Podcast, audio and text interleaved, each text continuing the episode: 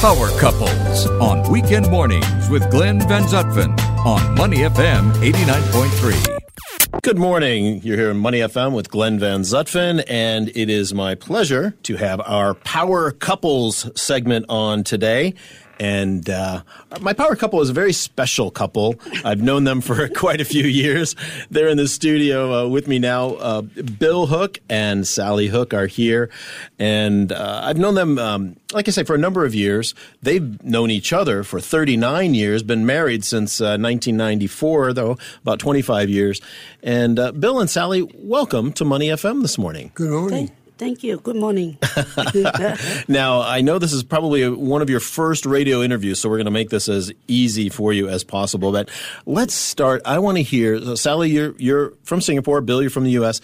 How did you first meet here 39 years ago? Go ahead, Bill. I was reading a book, and I decided to go to the Botanic Gardens to finish reading that book. Uh-huh. So I was sitting under a huge tree near the roadside and reading my book. And Sally and her two charming kids, aged 9 and 14 at that time, happened along. It started to rain. Uh-huh. And I said, well, it'll stop in a few minutes, and this tree will protect me. But it rained and rained and rained and rained. And finally, I scurried over to the tea house and got inside, but there's no seats available. And the waitress said, well, there's a lady here with two young girls, and maybe they'll let you sit with them. Yeah, sure. Very smooth, by the way, Bill. Very smooth way to get in there and meet a young lady, right? Guys today could learn a thing or two from you on that one.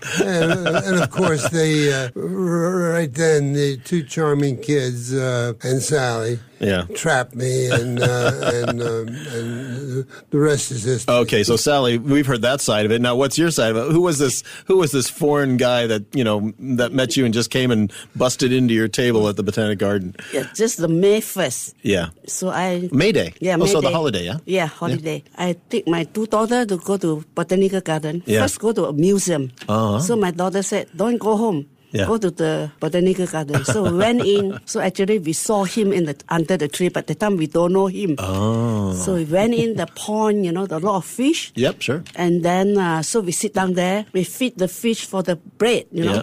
And suddenly there was heavy rain. Oh. Yeah, so we went in the canteen. So coffee house, they call. So what was your first impression when he came over and sat at your table with you? What were you thinking? Soaking wet. Soaking wet. Yeah, soaking wet. Yeah. Didn't have a very good impression, did he? Yeah, right. So he said, this gentleman can sit with you. Yeah. I said, sure, because no place. Nice. There was rain for 4 hours. Oh, my gosh. So we sit down there and talking, eating, drinking. So after finished rain, she said, give you your address and the telephone number. Oh. Call me. That was pretty good. Wait, you gave him your number? He asked me. Oh, my God. He asked me first, yeah. Way to go, man. Call me when you're free. I didn't call him. Until 2 weeks, he called me. Who grabbed who? Liar. So, and then first time so after that 4 hours finished, so we come out. After 2 weeks, I didn't call him. I forgot. So he called me. He said, hey, I bought 2 tickets for the Victoria Theatre. Oh, nice. The violin. Yeah, the violin concerto. Do you like to go? Yeah. So I said, sure. I said, I'm working. She said, never mind, I come to the shop and wait for you. Bill, so thank goodness, Bill, at least you offered her a proper date, right, at that point? Absolutely, yeah. Yeah, I mean, you had some game there for going out on a date. Yeah. That's great. And in those early days, Sally, your husband had passed away prior to that from an illness. Mm-hmm. But in those days, so we're talking about the, early 80s, right? 1981. 81. Singapore was a very different place. What was it like for you two as friends and then kind of dating as a biracial couple? And were there any issues around that, especially you, Sally, being a widow? And, what was society like in those days for you two to be out together? Was there any issue or no? No. Yeah. We're very easy, Yeah. But when my husband passed away, she said, you married. She said, you go ahead and marry. But Indian people, you cannot, if the husband die, you cannot marry anymore. So she said, for me, I die, you can marry. Don't marry Chinese.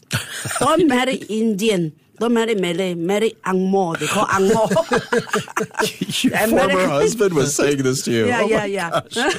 So she find Bill for me. Okay, all right. So he was working, your husband was working behind the scenes there. Yes, yes. Yeah. And Bill, obviously, you know, you came into this relationship, and Sally had two lovely young kids and everything, and you also were divorced and had kids as well. So what was that like for you to come into kind of a new country, a new family situation? Of course, you had been to Singapore many times before for work and different things. I used to come to Singapore on business before. Yeah. And every time I came to Singapore, I felt very comfortable here. Yeah. Especially the hot, humid weather was good for a sinus condition that I had. And okay. So it was pretty easy. And, you know, moving along with Sally and her two kids, charming kids, and they said, "Is it okay to call him Uncle Bill?" Oh, that's cute, huh? And later on, they said, "Can we call him Daddy?" Wow. Okay. Well, that was definite sign there, right? We're on with our power couple today, Bill and Sally Hook. Now, you two, you live out in Clementi, and you're very involved in your local community, at your HDB. Tell us about life there. You've been together. Well, first of all, you've been together. You've known each other for 39 years, but you've only been married for 25. So, how come there was such a big gap there between when you first met and when you got married? Like, what's going on with that? I have no idea. For me, I stayed 6 years first, but I was lucky. Yeah. I know him because she loved my two daughters. Yeah. I was so lucky. Thank God, you know. So, but she loved my two daughters, and we travel all over the state. They bring my two daughters, you know. Yeah. So very, very nice of him to do that. But Sally, at the time, you're a very talented person. You're a seamstress. You're a cook. You've been an entrepreneur. You had a restaurant. Not a restaurant. It's a hairstylist. Oh, the hairstyling. Excuse me. For 10 years, yeah. So I mean, you know how to do a lot of things. You're very independent. Thank you. A very independent person, right? Thank you. So you don't strike me as the kind of person that you don't need to have somebody to help you out, right? You can get on and do your things. Sometimes you need, you know. Yeah, not all the time, yeah. And what struck you, Bill, about Sally, you know, this independent lady with her two kids? And, I mean, she really kind of was able to take care of herself. Well, yeah, Sally has more talent than anybody else I've ever known. And if I pick up a screwdriver to do something, she'll take it away from me and she'll do it. And, of course, she'll do it a lot better. And thank you. That's 39 years right there talking, right? Of being together. Oh, that's great. Yeah. Now, Bill, you know, we have to talk a little bit about your background because you were a Marine in World War II in the Pacific Theater. You left the U.S. quite early, right? You enlisted early. Oh, yeah. When I was 17. When you were 17 and came over, and you went to some of the hottest places in that Pacific War and in various capacities in that job. What were those years like for you? Well, especially since this is Independence Day weekend, right? You know, it's kind of an appropriate time to talk about that. Well, it was a great experience, of course, and I did not have a good educational background at all. I never went to high school. Mm-hmm. So when I got into the Marine Corps, I began to associate with young officers, and I was bound and determined to learn everything they knew. Yeah, sure. And they were wonderful, and they were really, really good. I first went to Guadalcanal with a top-secret organization, which you can't find anything about anymore. And it eventually folded up. And then I joined the Third Amphibious Corps, and as a driver for a colonel, and that's what I did for the rest of the war. Mm-hmm. Yeah. So you saw a lot of places. Though you were which places did you travel? Well, first mission was Third Amphibious Corps was to retake Guam. Yeah. And so we went into Guam quite early and took Guam, and then we made Guam our headquarters from there on, and from there we launched our operation to Okinawa. Yeah.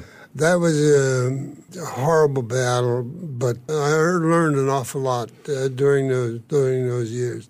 And at the end of the war, I was lucky enough to be chosen to be one of the first 16 Marines to enter North China to begin negotiations with the Japanese, as we were eventually to accept the surrender of North China. And you have a wonderful book, Liberating North China, 1945, by William Hook, that you wrote a number of years ago recounting that experience. To listen to more great interviews, download our podcasts at moneyfm893.sg or download the SPH Radio app available on Google Play or the App Store.